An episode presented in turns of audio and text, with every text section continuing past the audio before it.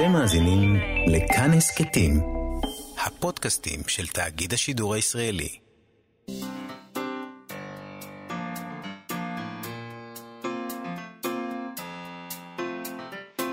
מה שכרוך עם יובל אביבי ומה יעשה לה. שלום, צהריים טובים, אנחנו מה שכרוך בכאן תרבות, תודה שהצטרפתם אלינו ב-104.9 או 105.3 FM או באפליקציה או באתר של כאן. איתנו באולפן מיכאל אולשוונג ואבי שמאי שעושים איתנו את התוכנית, ושלום גם לך יובל אביבי. שלום, מה יעשה לה? הסכת חדש עלה לאחרונה בכאן הסכתים. יש עמוד של כאן הסכתים, זה עמוד מעולה. את יודעת, אני נדבקתי, יש שם כמה דברים מעולים. נכון. אני עושה binging עכשיו של, אה, של, של הסכתים. אה, אני אוהב מאוד את יואב על החדשות. יואב רבינוביץ', כן. אה, יואב רבינוביץ' הוא אחד האנשים המצחיקים. הוא כל כך לא מצחיק, והוא מביא כל... Uh, את היית מתה על זה, כי כאילו... כן, כן, שומעת את זה לפעמים. גם, אני חושב על זה שתמיד את צריכה להסביר לי את החדשות. נכון, עכשיו יואב זהו, מסביר לך. יואב מסביר לי את החדשות, והוא עושה את זה. בגלל זה באמת לאחרונה הפסקת לשאול אותי שאלות טיפשיות, אולי כי אתה מקשיב ליואב כן רבינוביץ'? כן. אה, יפה. אז תשמעי, עלה שם גם הסכת שנקרא, ההסכת שאין לומר את שמו. אה, שיר ראובן ודור סהרמן קוראים מחדש את הארי פוטר, מנסים לפענח את הספר הזה שעליו הם גדלו. כן, כי, כי הם ב... אנשים צעירים. כי הם צעירים, וזה ספר בן 20 ומשהו שנים. אה, אז הם מדברים על מה סוד הקסם של הארי פוטר, שהפך לתופעה פנומנלית, והם עושים כל מיני פרשנויות אה, חברתיות, סוציולוגיות, הם אנחנו נדבר על זה היום עם אה, נכון. שיר ראובן. וגם שיר ראובן אה, היא אדם מאוד מצחיק. נכון. שזה כיף. ודרך אגב, שומע... היא גם אה, מדי פעם מופיעה בהסכת של יואב נכון, רבינוביץ', יואב נכון, על החדשות, נכון. וזה חיבור. אתה יודע, הם אומרים שם דברים, לפעמים אני אומר, אני לא מאמין שמותר להגיד דברים כאלה ברדיו. זה הסכת, אבל... מה עוד? נדבר עם אילי גריני שלנו, צייד ספרים, נדבר איתו על יום המגבת. היום יום המגבת, כן, נכון. מציינים את יום מותו של דאגלס אדמס, שלא מת היום, הוא מת לפני שבועיים, אבל הם חייבים לעשות את זה קצת הפוך. אה, האנשים האלה שחושבים ש-42 זה משמעות היקום, אז אנחנו נדבר איתו על משהו שקשור. אנחנו נתחיל עם אה, אלבר אה, ממי, שהלך לעולמו בגיל 99 בפריז. הוא היה סופר, סוציולוג, פילוסוף יהודי צרפתי יליד תוניס, הוא עסק בנושא הזהות וגם במעבר מתרבות צפון אפריקה לתרבות המערב. מעבר שהיה אה, חוויה מכוננת בשבילו, והוא בעצם אה, עמד בצומת של אה, תרבויות, ובעבודתו הוא ניסה להתמודד עם הקושי לשלב את התרבויות הערבית, הצרפתית והעברית. הספרים שהוא כתב ותורגמו לעברית היו הרומנים נציב המלח, הגר, והספרים יהודים וערבים, שחרורו של היהודי, גזענות ודיוקן הנכבש ולפני כן דיוקן הכובש. אנחנו אה, ביקשנו לדבר עם אה, אלמוג בהר, סופר ומשורר, ממייסדי התוכנית ללימודי תרבות ערבית יהודית באוניברסיטת תל אביב. שלום אלמוג בהר. שלום, שלום.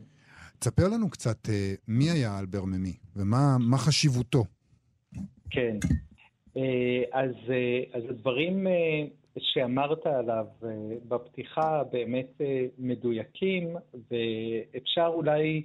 לצטט סופרת אחרת שעמדה בסיטואציה קרובה, אם כי אחרת, ז'קלין כהנוב, שכתבה באנגלית וילידת קהיר שהגיעה לארץ, ובמאמר שלה בשם ספרות של מוטציה חברתית, היא כתבה על אלבר ממי. ושם היא תיארה אותו כך: יהודי טוניסאי שהתיישב בצרפת ומלמד סוציולוגיה בסורבון. בספרו הראשון, נציב המלח, מתואר באופן נוגע ללב הקונפליקט שבנפשו של ילד יהודי בגטו של טוניס שלומד בבית ספר צרפתי ונקרא בין שלושת הממדים של עולמו הפנימי, היהודי, הערבי והצרפתי. אה, ואפשר, אה, אה, לאחר הציטוט הזה של כהנוב שבהזדהות רבה כותבת עליו כמי שאימץ את הלשון הקולוניאלית הצרפתית מילדות. וממי עצמו, בספר האחרון שהזכרת, דיוקן הנכבש, ולפני כן דיוקן הכובש, הוא מהספרים החשובים ביותר בהגות האנטי-קולוניאלית והפוסט-קולוניאלית, mm-hmm. כתב על עצמו, ש, אה, שהוא כתב את הספר מתוך ניסיון להבין את עצמי ולזהות את מקומי בקרב שאר בני האדם, ועל המקום החצוי, שהוא היה ללא ספק יליד, כפי שאמרו באותה עת, קרוב ככל האפשר לנכבש המוסלמי, בשל שפת האם וכו', ומצד שני, הפניתי תחילה בשמחה גלויה את גבי למזרח. בחרתי ללא שוב בשפה הצרפתית. התלבשתי בסגנון איטלקי ואימצתי בעונג רב גם את העוויותיהם של האירופאים. כלומר, הוא מסמל, הוא יליד 1920, הוא מסמל רגע של הקולוניאליזם במחצית הראשונה של המאה ה-20, באמת עם, ה... עם דור שנשלח כבר אל בתי ספר בשפות, ה... בשפות הקולוניאליות, וכהנוב ואלבר ממי ואחרים בני הדור אה, קרובים אה, בזה מאוד. ו... ולאחר מכן, לאורך חייו, הוא... אחרי שהוא כתב את הספר האנטי-קולוניאלי, הוא באמת, אה, שנכתב חציו בתוניס וחציו בפריז, הוא נשאר לחיות אה, בפריז. כלומר, אה, בתוך הסיטואציה של העצמאות בצפון אפריקה, שהוא תמך במאבק נגד הכיבוש הצרפתי, אבל הוא לא האמין ש, שיהיה לו מקום בתוך החברה העצמאית, בגלל שהוא ייתפס כמשתף פעולה עם הקולוניאל, כמי שאימץ את ה... צרפתית, ובעצם זה... לאורך הרומנים שלו והספרים שלו הוא ניסה באמת אה, לפענח את נקודת הביניים הזאת והאפשרות שלה. הדברים האלה מהדהדים מאוד כמובן גם דברים שקרו בישראל. אה, והיה לו יחס אה, כמובן למדינת ישראל. כן, היה לו יחס, אני חושב שגם משתנה לאורך השנים ואמביוולנטי, כלומר הוא לא...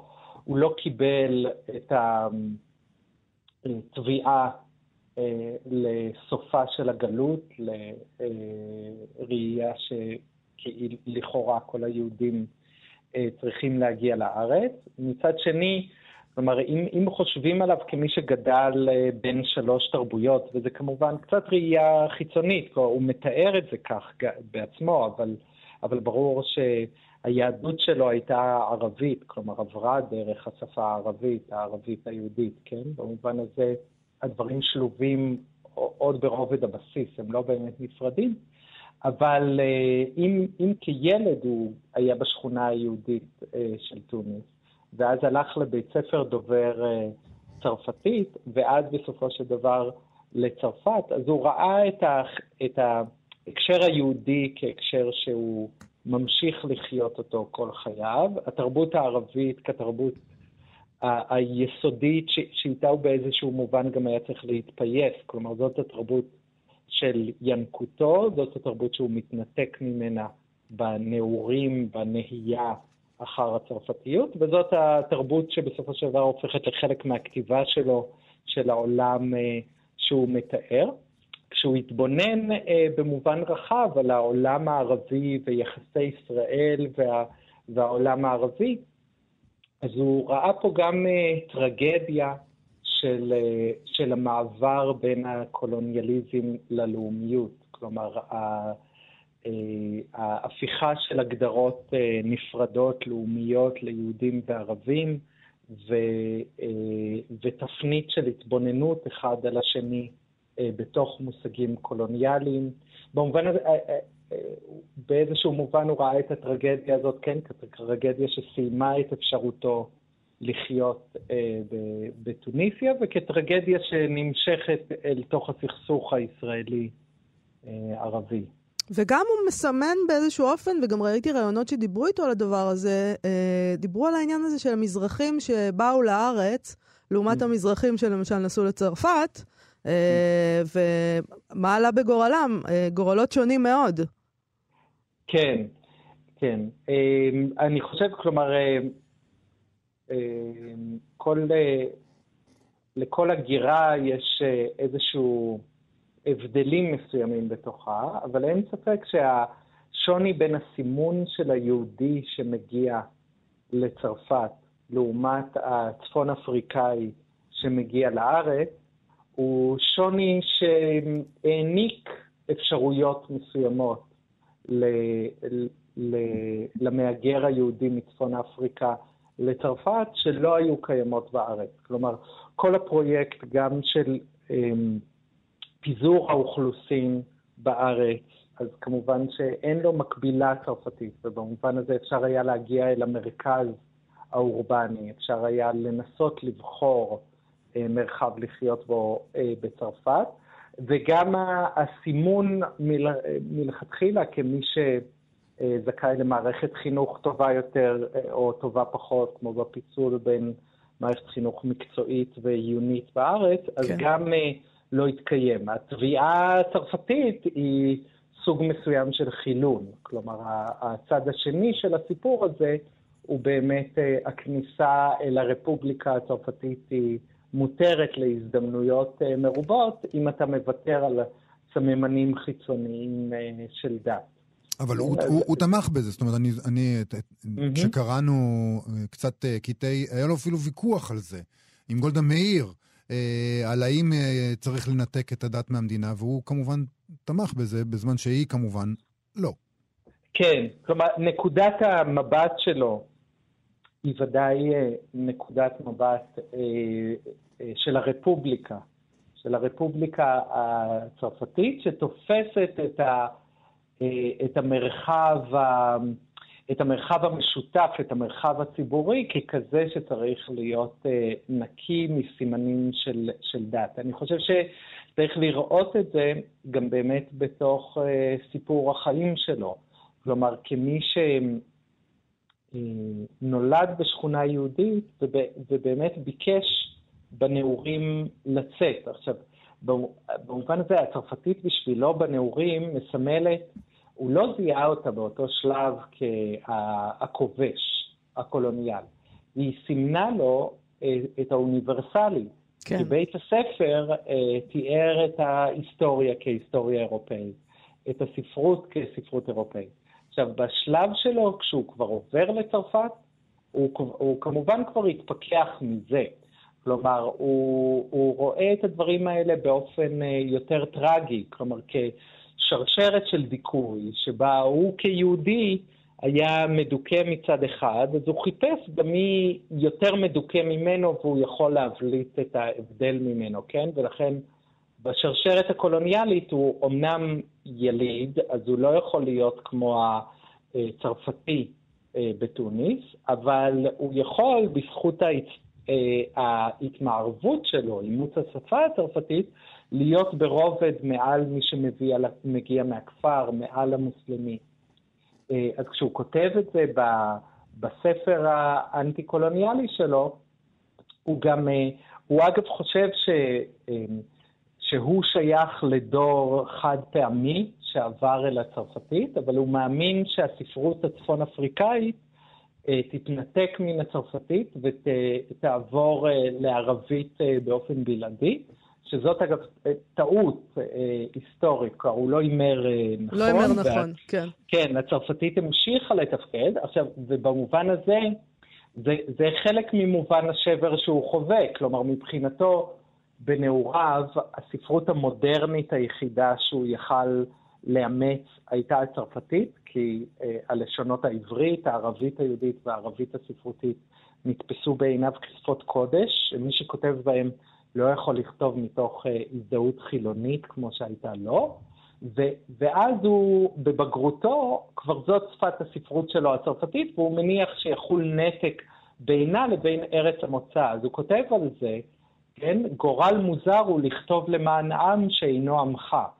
כן? כלומר שהקהל שה... שלו הוא לא הקהל אה, שבתוכו הוא גדל. זה גם באמת אה... מתחבר לדברים שאתה אומר, סליחה, ש... אה, הדברים שמוטבעים בך כשאתה נער, כשאתה קורא את הספרות, כשאתה, השפה נתפסת, השפה הצרפתית נתפסת בך כמוצא ולא, כ, ולא כשיעבוד, אפילו אם אחרי זה אתה מתפכח, אתה לא יכול באמת uh, להתנקות מהדבר הזה, אפילו אם אתה מבין את הממד הקולוניאליסטי, קשה מאוד לי, לי, להשתחרר מהרגשות הילדיים מול הדבר הזה. ובאותו... נכון, כלומר, הרובד שבו אני חושב אה, זה נשאר, זה באמת האמביוולנטיות, התנועה המתמדת, ולכן גם אולי חוסר מנוחה מסוים בין ה... בין האפשרויות. כלומר, הוא כתב על עצמו, אני הייתי מין בן תערובת של הכיבוש, שהבין את כולם מפני שלא היה באופן מלא איש מהם. כן? והדברים גם, גם אצל ז'קלין כהנוב מוצאים הדהוד במובן הזה, כלומר, ב, ביתרון המסוים של היות בן מיעוט שיכול להתחזות במובן מסוים, כלומר, לדבר ערבית יהודית אה, בבית הכנסת ולדבר בערבית טוניסאית אה, ברחוב ולדבר צרפתית בבית הספר ולעבור בכל אחד מהם כשייך ומבפנים לחוש כלא שייך לאף אחד מהם. אני חושב, בסופו של דבר הספרות שלו, אה, אני חושב שהיא הצליחה לעורר הזדהות עמוקה כל כך גם בצרפתית וגם בתרגומים שלה אה, אה, לשפות שונות, לפחות לאנגלית ולעברית, אבל אני מאמין שהוא תורגם לשפות אה, נוספות, וגם הנוכחות שלה חזרה בצפון אפריקה, כלומר בתוך הספרות הצפון אפריקאית הנכתבת בצרפתית בפועל, אז התלישות המרובה הזאת, אבל גם ההזדהות המרובה הזאת, הצליחה לעורר הזדהות ב, עם החוויות של, של רבים נוספים. כלומר, גם מי שחווה את ההגירה לארץ וקרא את נציב המלח, ואת הקרע של הילד אה, בבית הספר, ו, ו, ולאחר מכן, אה, זה לא מקרי למשל שוויקי שירן המשוררת היא זאת שאיבדה את הספר הזה לדרמה טלוויזיונית בעברית בסוף שנות ה-70 או תחילת שנות ה-80, אה, והיא נתנה בעצמה קול לשבר הזה של ההגירה ושל הזהות המזרחית בארץ.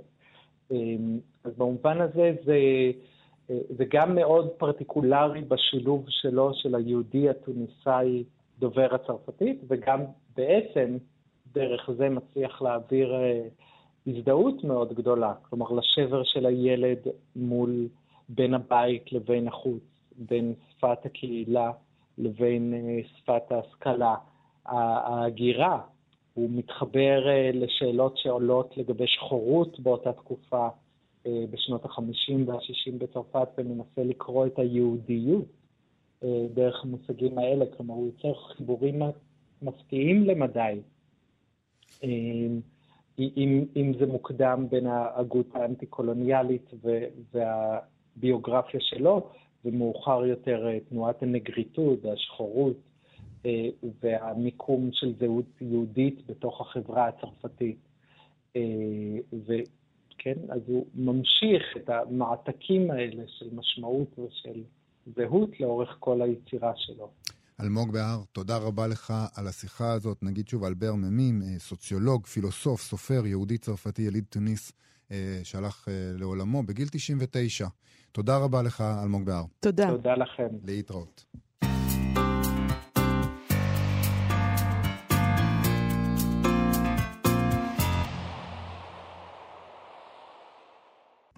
כאן תרבות, מה שכרוך, חזרנו עם הארי פוטר. שוב ועוד ספ... אה, סדרת ספרי הפנטזיה המצליחה. פנט... תכף אנחנו נדבר על זה. האם זה, מה, פנ... האם זה פנטזיה? האם זה פנטזיה אוקיי. או לא? עוד מעט אנחנו נבדוק. עוד נדבר על זה. נשאל את המומחית. בדיוק, כי אנחנו, אנחנו מבולבלים לפעמים. ויש על זה ויכוח, מתברר, אבל אנחנו מדברים על אה, סדרת הספרים המצליחה אה, שנכתבה על ידי הסופרת הבריטית ג'יי קיי רולינג והפכה לתופעה uh, פנומנלית. הספר הראשון בסדרה ראה אור בשנת 1997 והאחרון בשנת 2007. הארי פוטר, מאות מיליוני עותקים מהספר הזה נמכרו ברחבי העולם. הוא תורגם לעשרות שפות, הביא אחריו כמובן גם אה, אה, סרטי קולנוע מצליחים. מה יש בו בהארי פוטר שגרם לשיר ראובן ודור סרמן לעלות עם סדרת הסכתים חדשה, ההסכת שאין לומר את שמו, ובו מה שהם עושים זה לקרוא מחדש כאילו זה ספר קודש, כן? בואו נגיד את זה. הם יושבים וקוראים מחדש את הארי פוטר, מתפלפלים, מנסים לפענח את הספר הזה שעליו הם גדלו, לעשות לו פרשנות חברתית אקטואלית מאוד. אז מה הסוד הקסם של הארי פוטר? שלום לתסריטאית והסטנדאפיסטית שיר ראובן. שלום. אז אה, אה, מה, מה למה, פתאום... למה הארי פוטר עכשיו? מה, מה, מה נזכרת? אף פעם לא שכחתי. רגע, זה, מה, זה באמת ספר קודש מבחינתך? קוראים, חוזרים וקוראים בו? האמת היא נורא מצחיק שאמרתם את זה, כי השם המקורי של הפודקאסט של תאגיד פסלו היה פרשת השבוע. אה, יפה. אז התפרצתם. אבל זה לא ספר קודש, זה גם לא הספר הכי טוב בעולם, כאילו, אבל אני חושבת שזה ספר שקודם כל אני ודור, שנינו, אנחנו באותו גיל, וקראנו אותו, התבגרנו עם הארי פוטר. אה, ואני חושבת שכן, יש שם המון דברים, אנחנו מתייחסים לזה בפודקאסט, שהופכים את הספר הזה אה, למאוד אה, קלאסי. גם הדברים שרולינג עושה ומשתמשת בהם, וגם יש שם איזשהו, איזושהי הצבה של טוב מול רע, שהמון יצירות, גם בקולנוע, גם בספרות, גם בטלוויזיה, מתעסקות בהם, ותמיד כיף לחזור לזה, בגלל שכמו ברוב הספרים הטובים, אפשר למצוא שם עוד דברים. אז, וזה בעיקר כיף. זאת אומרת, אה, למצוא הצדקה למשהו שזה לדעתי הספר, לא, זה פשוט כיף, זה כיף לנו, בגלל זה אנחנו עושים את זה.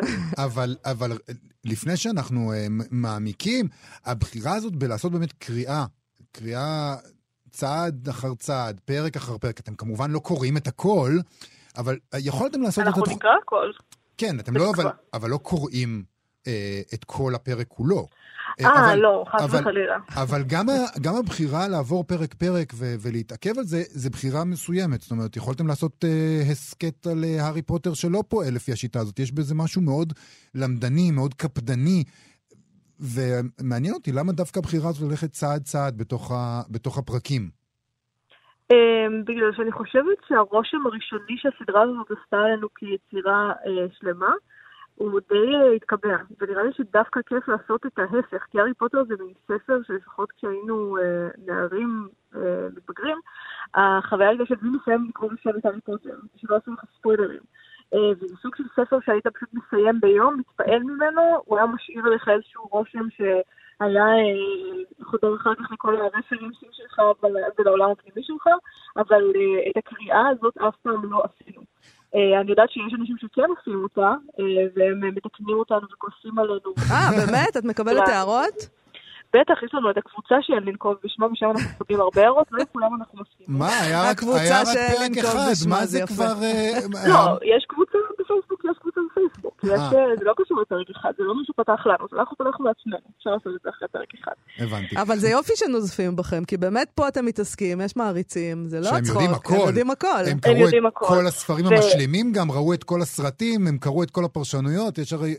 אלפי מילים, אלפי, מאות אלפי מילים שנכתבו על הארי פוטר. נכון, בגלל שאני חושבת שאפילו מאות מיליוני, סלח לי. אמ, אבל אה, אני חושבת שזה בגלל שהיא באמת עשתה שימוש מאוד מאוד חכם בהמון אמצעים ספרותיים קלאסיים כדי ליצור את הארי פוטר, וזה באמת נגע בהרבה אנשים אה, בצדק. זאת אומרת, זה מאוד מעניין אותי אם היא עשתה את זה בכוונה, אולי נעלה אותה אה, לשידור בטלפון, בפרק האחרון. תשיגו לי רגע את ג'יי קיי רולינג. כן, מה, שתענה על כמה שאלות. בואי כן, רגע נשמע קטע מהפרק השני שעומד אה, לעלות לאוויר ביום רביעי, נכון? נכון. אז בואו נשמע קטע, נראה מה אתם עושים שם. הוא פוגש את מאלפוי, והדבר הראשון שמאלפוי אומר לו, זה בעצם מאלפוי, הוא נשמע כמו השכנה הזקנה הגזענית שלך, כי הוא אומר, יש משפחות קוסמים, לא, את זה הוא אומר לו אחר כן. כך, אבל הוא בגדול אומר לו, ההורים שלך הם קוסמים, לא צריך לתת לאחרים ללמוד קוסמות, אני מקווה שאני אהיה בסלידרין. הוא מתחיל להכניס אותו לזה שאם עד עכשיו חשבנו שעולם הקוסמים הוא עולם חמוד ומכיל, כן. שהאגריד בא ומביא לך עוגת יום הולדת עם שגיאות כתיב, לא. יש גם את הצד הזה. גם חשבנו בהתחלה שזה רק אולי קוסמים מול מוגלגים, ואז אתה מגיע פתאום שבתוך עולם הקוסמים יש דירוג. גם מאלפוי מבלבל את הארי וגם אותנו. כי הוא אומר לו, אני מקווה להיות בסלית'רין, כן. והעיקר לא האפלפאף. עכשיו, לנו זה, למי שקורא את זה פעם ראשונה, זה נשמע כמו ג'יבריש. כן. למי שקורא את זה כבר ויודע מה יהיה, אז אתה מבין שפשוט מאלפוי יוצר פה מדרג גזעי. לגמרי. כלומר, אה, כן, הוא, הוא, הוא פשוט כאילו השלטון המפאיניקי. שרוצה להעיף את המזרחים החוצה מכל הסיפור הזה. כן, הוא לא רוצה את הקוסמים הטובים פחות. ולא רק שם, היא גם עושה את זה בעיניי אה, בבנק. שוב, מילה שאני לא יודעת אה, לומר בגלל שרק קראתי את זה וסימנתי את המילה. גרינגוטס, וואו, מפתיע. עם הגובלינים. שגובלין זה לא יצור שהיא בראה, זה יצור כן. שקיים, כן. אבל אני חושבת... אני חוש... לא יודעת, אה, קריאה מאוד קונספירטיבית אה, שלי של הדבר הזה, הגובלינים הם יהודים. כן, הם כאילו כזה עוסקים בכסף, הם, הם נמוכים בכסף, ומכוערים כאלה. ויש להם עולם משלהם שאתה לא יכול להיכנס אליו, וכאילו הם נאמנים בעיקר לעצמם, ואתה רוצה להיות בבנק שלהם, אבל אל תסמוך עליהם. כן, זה נראה לי ככה טראמפ מדמיין יהודי. כן, בדיוק. אני רוצה לשאול אותך, שיר, אמ, את, אה, אותי נורא מפחיד לקרוא ספרים שאהבתי כנערה, לחזור אליהם. אני, אם אני מאוד מאוד אוהבת אותם, בדרך כלל אני לא אחזור אליהם, כי אני מפחדת שאני אתאכזב. זה לא קרה לך עם הארי פוטר? זאת אומרת, איך שהתרשמת ממנו בגיל 12, והיום פתאום את אומרת לעצמך, טוב, מה, מה הקטע עכשיו? אה, לא, בגלל שאני חושבת שהדברים שמשאירים עלינו רושם אה, נחלקים לכמה סוגים, אה, שלא נתחיל לפרט אותם כאן, אבל אה, להארי פוטר זה סיפור ממש ממש ממש טוב. אם את מנקה את הכל, ואת אפילו מורידה את המילה קוסם, ואת הופכת את זה לטוב מול רע, את ממש מפשיטה את זה עד ה basic של ה basic, יש לזה פשוט סיפור מדהים. וסיפור מדהים תמיד יעבוד. אז יכול להיות שאני, שיהיו כמה ניסוחים שאולי יביכו אותי, אבל בסופו של דבר סיפור טוב זה, זה כימיה. זה כמו, זה, זה תרכובת כימית שאת קוראת אותה וזה עושה לך דברים. אז אני מאוד לא פוחדת, אני חושבת שהסיפור של הארי פוטר הוא מאוד מאוד חזק בעיניי. אני- יש נקודות שיכול להשתפר בהם, אה, אבל אה, מאוד חזק. אני רוצה רגע לחזור לקטע ששמענו. אתם נותנים לספר כל מיני פרשנויות פוליטיות וחברתיות, חלקן על ישראל, מזרחים אשכנזים, אה, בסדר. אה, לעתים זה נשמע קצת מרחיק לכת, כי לזיכרוני זה ספר על, אה, כן ספר על קוסמים בסופו של דבר, ואתם לוקחים את זה לכאן ועכשיו הישראלי. לא, אנחנו לא, זה היה בדיחה. דבר ראשון. לא, יובל לפעמים צריך להסביר לו בדיחות, זה לא מה זה פעם לפעמים? ראשונה. תמיד, כן. תמיד. בגלל זה זה. גם הבדיחה, וגם אני חושבת שמה שקורה בספר זה גזענות. כאילו, יש לנו שם נגיעה ראשונה של גזענות, שזה דבר שאנחנו לקחנו את זה לישראל כי אנחנו ישראלים, אבל אתה יכול לקחת את זה לכל מקום בעולם ולתת את הפרשנות של הגזענות המקומית והאהובה שלך. אני, אני רוצה לשאול אותך על, ה, על הפנטזיה.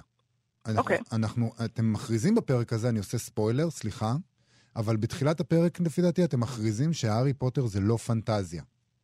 ו- אוקיי. עוד- ואני רוצה להבין למה, מה, ושיש מחנות, כאלה שאומרים שזה כן פנטזיה, כאלה שאומרים שזה לא פנטזיה, מה, מה הסיפור? אה, אני לא רוצה להישמע בקיאה בנושא שאני לא בקיאה בו מספיק, אה, בגלל שאני לא קראתי ספרות פנטזיה, זה לא ספרות שאני אוהבת, ואת הארי פוטר אני כן מאוד אוהבת. אה, אז זה כבר להיות- עדות לזה שזה לא פנטזיה, מה זאת אומרת? יכול להיות, יכול להיות. ויכול להיות גם שבספרות פנטזיה אני מרגישה שיש הרבה פעמים העמסה מאוד גדולה של פרטים, אה, ש... שזה כמו שכשהייתי בת אה, 18 היה לי קשה לראות חדשות, הייתי כזה, וואו, אין לי כוח לדעת את כל ההיסטוריה של זה כדי להבין מה קורה בחדשות עכשיו. אז אה, קצת כאילו, אני מניחה שזה אה, אחד הדברים שהארי פוטר הוא ספר מאוד נגיש. יכול להיות שיש בו אלמנטים של פנטזיה, ויכול להיות שזו פנטזיה רזה, ויכול להיות שזה baby פנטזיה. אבל אה, בעיניי, אה, כאילו, זה, זה הכי הרבה שאני אני כל פעם. שאני פותחת ספר ויש בו מפה בהתחלה, אני סוגרת אותו, אני לא יכולה. אני לא יכולה לקרוא מפות, מצטערת. בגלל זה שמו בתנ"ך את המפה בסוף. שיר ראובן, אה, אנחנו מאוד נהנינו מההסכתים הללו. נמליץ לכל מאזיננו. ההסכת גם לבוא. שאין לומר את שמו, בכאן הסכתים, תודה רבה לך, שיר ראובן. תודה לכם. להתראות.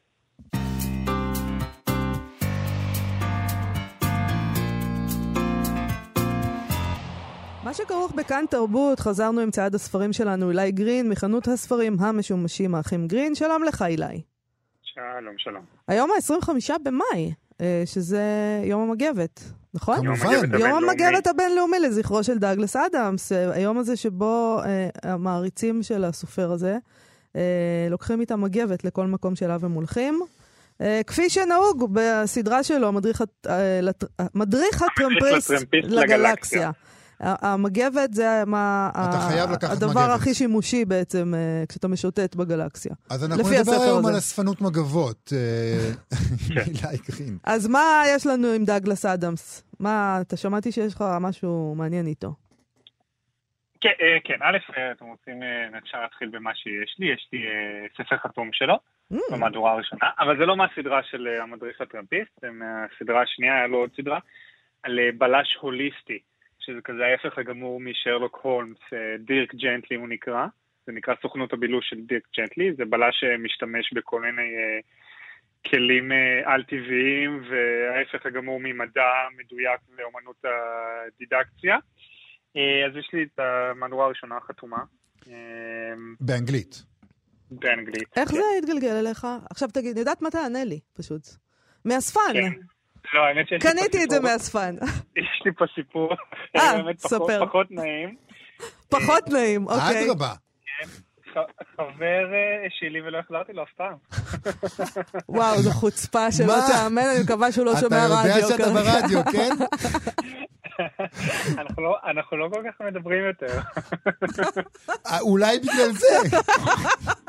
זה מאוד יכול להיות, אבל אני לא מוכר את הספר, אז אה, הוא אצלי, הוא תמיד... בטח מוזמן שלא, לבוא הוא לא... חזרה. רגע, אבל אילי, אתה יודע איך הספר הגיע עם חתימה אל החבר שהשאיל לך ונעלמו אני חושב עקבותיו? שזה היה חלום חייו, שיהיה לו ספר חתום של דאגרס אדם. והוא נסע במיוחד ללונדון כדי לק- לקנות את העותק הזה. לא, זה פשוט לא יפה, אני נורא נורא מצטערת להגיד לך שאתה פשוט, זו התנהגות נוראית. אנחנו נורא. רוצים להיות בצד שלך, אבל אה, מה לעזאזל עשית? אני מאוד מתנצל. גיל, אם אתה שומע אותי, אני אחזיר את הספר. רגע, אל תחזיר כל כך מהר, בוא נדבר על כמה זה שווה. זו הסיבה שאני לא מוכר את זה, כי זה לא שווה כל כך הרבה כסף. אה, סתם, סתם. לא אה, כי אתה בחור כל כך טוב.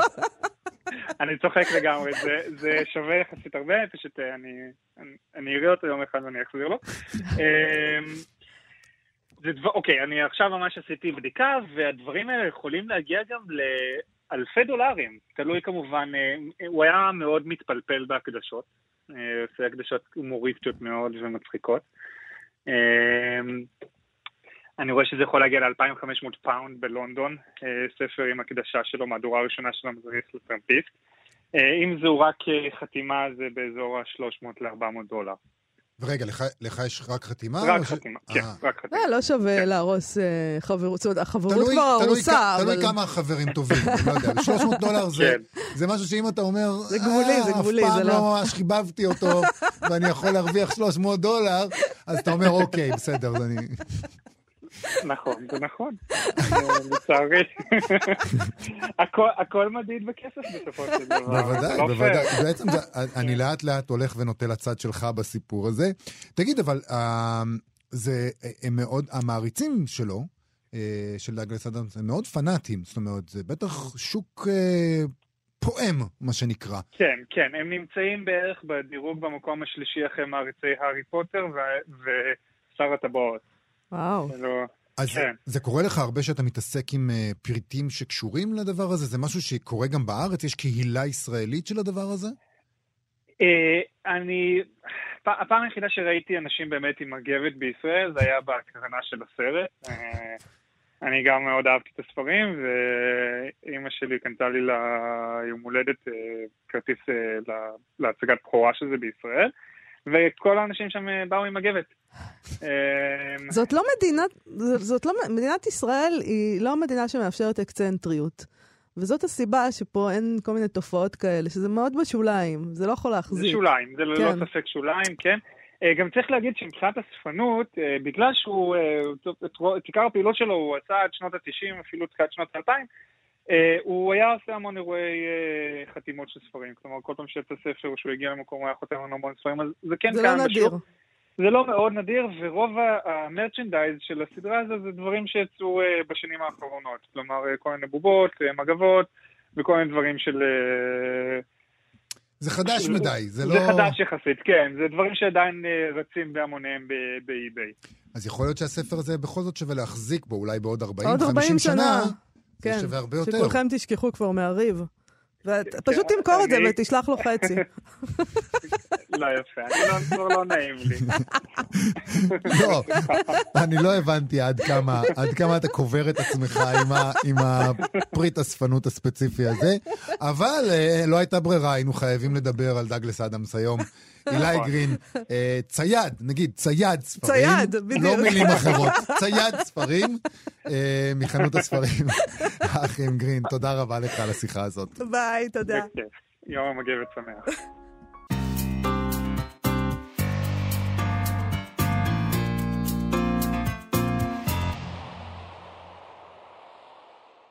אנחנו עוברים לפינת הסטטוס הספרותי. אנחנו ננסה להסביר קומיקס, שזה דבר מצחיק לעשות Mm-hmm. בתוכנית רדיו. זה קומיקס שהעלו נקודה סינגר ואלכסנדר איליצ'בסקי לפייסבוק. זה תמונה אה, מתוך פייסבוק שהם מעלים באתר שלהם נקודותיים, אז הם, אה, יש להם חלק מתוך הקומיקס הם העלו לפייסבוק, שבו הם מתארים את המפגש בין המשורר מאיר ויזלטיר והמשורר יוסף ברודסקי, המשורר הרוסי חתן פרס נובל לספרות, שאתמול צוין אה, יום הולדתו, ה-24 במאי 1940, הוא, הוא נולד, הוא, הוא מת ב-28 בינואר 1900. 96. זה קומיקס מאוד יפה. זה קומיקס מעולה. אולי באמת נעשה לזה share בפייסבוק שלנו, כדי שיראו איך זה נראה. לפחות לחלק אה, שנוגע למפגש בין אה, מאיר ויזלטיר ויוסף וברודסקי, ברודסקי, אבל כן. יש, יש, אפשר לגלוש לאתר שלהם ולראות את כל הקומיקס כולו. אה, מתארים, במה שהם מתארים אה, בפייסבוק, זה את המפגש כאמור של ויזלטיר עם ברודסקי, ש, שבו מנסה לשכנע את ברודסקי להגיע לישראל. אה, ומאיר אה, ויזלטר אה, מספר על זה גם בסטטוס משלו, הוא כתב שם תגובה, הוא מספר על המפגש, אה, והוא כותב יפה מאוד. לא, אבל זה לא, הניסיונות לשכנע, זאת אומרת, היה דיבור סביב הדבר הזה שברודסקי יבוא לישראל, וזה לא שוויזלטיר ניסה לשכנע אותו לבוא לישראל. לא, לא. ודאי שלא. אוקיי, לא, זה, זה היה נשמע ככה.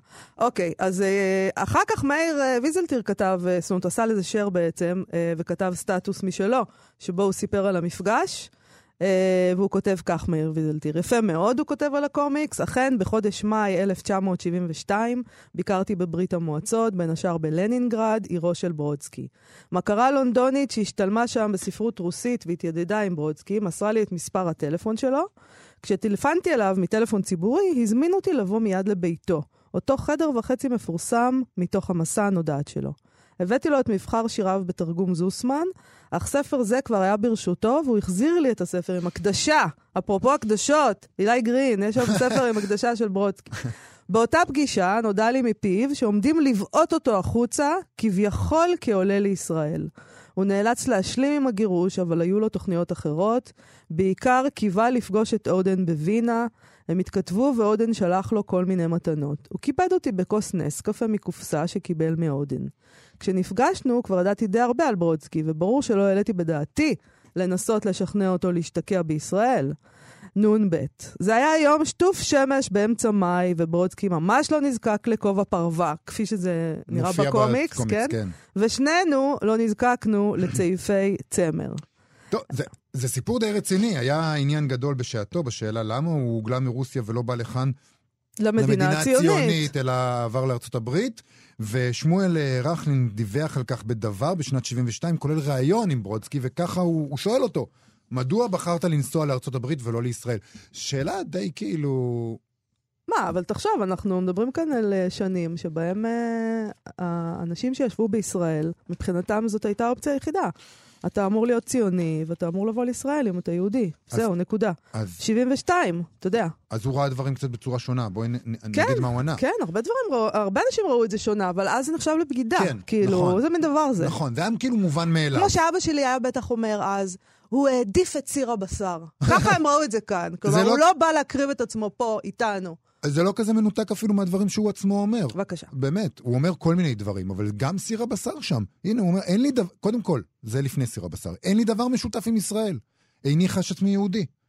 אה, אני יהודי, זה מה שהוא אומר בעצמו בתשובה לשאלה. אני יהודי רק על פי דרכוני ועל פי סעיף 5 בשאלונים הסובייטיים, שזה מסבירים שאלונים שיש למלא כשמתקבלים למקום עבודה, כשנרשמים במוסדות לימוד, וכל מיני דברים ב- ב- ב- ב- ברוסיה הסובייטית. ואז הוא ממשיך ואומר, "באר- בארצות הברית מנהלים מחקר על נושאים סלאביים והוא עומד על רמה גבוהה. אני כמובן נמשך לכך מאוד, ואינני יודע מה קיים בתחום זה בישראל. אפשר להניח שהוא צדק, שכנראה זה יתקיים ברמה מאוד מאוד גבוהה בארצות הברית, ויכול להיות שפה פחות, אני לא... אפשר להניח. עדיף בעיניי, הוא אומר, להיות משורר רוסי בארצות הברית ולא בישראל. אמרתי רוסי כי אני חש עצמי כמשורר רוסי. נראה לי כי איוולת היא להתעלם מ-32 שנות חיי ברוסיה הסובייטית, וסיר הבשר. מובן שעל בחירת מקום מגוריי אה, השפיעה גם העובדה שהוצעה לי משרה באוניברסיטת מישיגן, ולהצעה הזו כבר נעניתי. אז הכ- הכל פה, באמת. אז הכל בתוך אה, הדבר הזה. אתה אומר שהוא מצטרף לחבורה הזאת של האנשים שהם גולים פוליטיים אמיצים אה, באוניברסיטאות אה, יוקרתיות בחוץ לארץ. יפה מאוד. ב- זה בדיוק מה שאמרתי. בול, בול, בול, בול.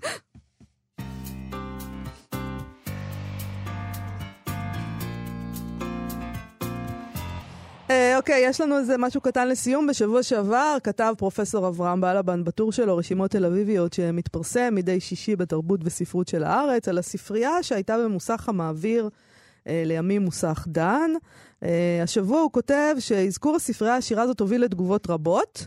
פרופסור גבריאל מוקד סיפר לו שהוא אה, וכמה מחבריו הטובים היו מנויים בספרייה בשנות בית הספר שלהם, אבל הוא, הוא, הוא שם במייל, הוא הביא אה, תגובה אחת אה, שאותה נקרא לגבי הספרייה ההיא אה, במוסך דן, לאברהם שלום. זה עתה קראתי את רשימתך, והאזכור של מוסך המעביר, ובעיקר הספרייה שהייתה בו, העלתה בי נשכחות. אבי היה חבר קואופרטיב המעביר, שלימים הפך לקואופרטיב דן. בשנות ילדותי בתל אביב הייתה הספרייה יעד שבועי קבוע עבורי. במבט לאחור היה משהו סוריאליסטי במקום. המוסך היה מתחם שבחזיתו הפונה לרחוב ארלוזורוב היו המשרדים הראשיים של הקואופרטיב, ולמעשה המוסך כלל לא נראה מן הרחוב. בקומת הקרקע של אגף המשרדים היה פתח עם מחסום ודרכו נכנסו אוטובוסים לחצר פנימית שהייתה ליבו של המוסך, וסביבה סדנאות שונות. אבל מבחינתי כילד וכנער, הספרייה הייתה היעד. משמאל לכניסת האוטובוסים, למוסך היה גרם מדרגות הקלטוני, שהוביל לקומת המשרדים שבה, בין מחלקת השכר למזנון החברים, הייתה הספרייה. כמקובל אז, הקואופרטיב דאג גם לצורכיהם התרבותיים של החברים ובני משפחותיהם, והספרייה הייתה ספריית השאלה גדולה ועשירה. את הספרייה ניהלה פאשה, ספרנית חמורת סבר שתמיד ידעה להמליץ על ספרים לקוראים מתמידים כמוני. לאחר שהוריי עברו לשיכון דן, הייתי נוסע, נוהג לנסוע פעם ואף פעמיים בשבוע באוטובוס כדי להחליף ספרים, מתום סוער ועד חסמבה. מה עלה בגורלה של הספרייה איני יודע, ואולי גם אין מישהו שיודע זאת היום. תודה על הנשכחות וכל טוב, צביקה גל. Uh, תשמע, עצם זה, הרעיון הזה שהם... זו סיטואציה שאי אפשר לדמיין היום בכלל. לא. Uh, הקואופרטיב דאג לצורכיהם התרבותיים של החברים ובני משפחותיהם? לא. הוא העסיק ספרנית. כן. הייתה, היה... פאשה. באקסלים נכון. של אה, דן, היה שורה ספרנית. נהדר, זה, נהדר. זה, זה מדהים. כן, נכון. זה מדהים, אני, אני איתך. חייב להגיד שבעיניי זה... אני חושב שצריך להחזיר את זה. למרות שאולי... לאן להחזיר את זה? אולי- לקואופרטיב דן? לא יודע, ש- שאגד תפתח ספרייה, אני חושב שזה יכול להיות מקסים. יפה. אוטובוס גדול כזה שנוסע ממקום למקום עם מלא ספרים במקום נוסעים. טוב, זה רעיון פחות טוב, אל תקשיבו לי. אה, אנחנו נסיים ונחתוך את הדבר הזה לפני שאתה פה תעלה על גדותיך. אה, אנחנו נודה למיכאל אולשוונג ואבי שמאי שעשו איתנו את התוכנית. אנחנו נשמח מאוד אם תבואו לעמוד הפייסבוק שלנו, מה שכרוך עם יובל אביבי ומאיה סלע, וגם לעמוד הפייסבוק של כאן תרבות. אחרינו המעבדה עם גיל מרקוביץ', ואנחנו נהיה פה שוב מחר. להתראות. להתראות. אתם מאזינים לכאן הסכתים, הפודקאסטים של תאגיד השידור הישראלי.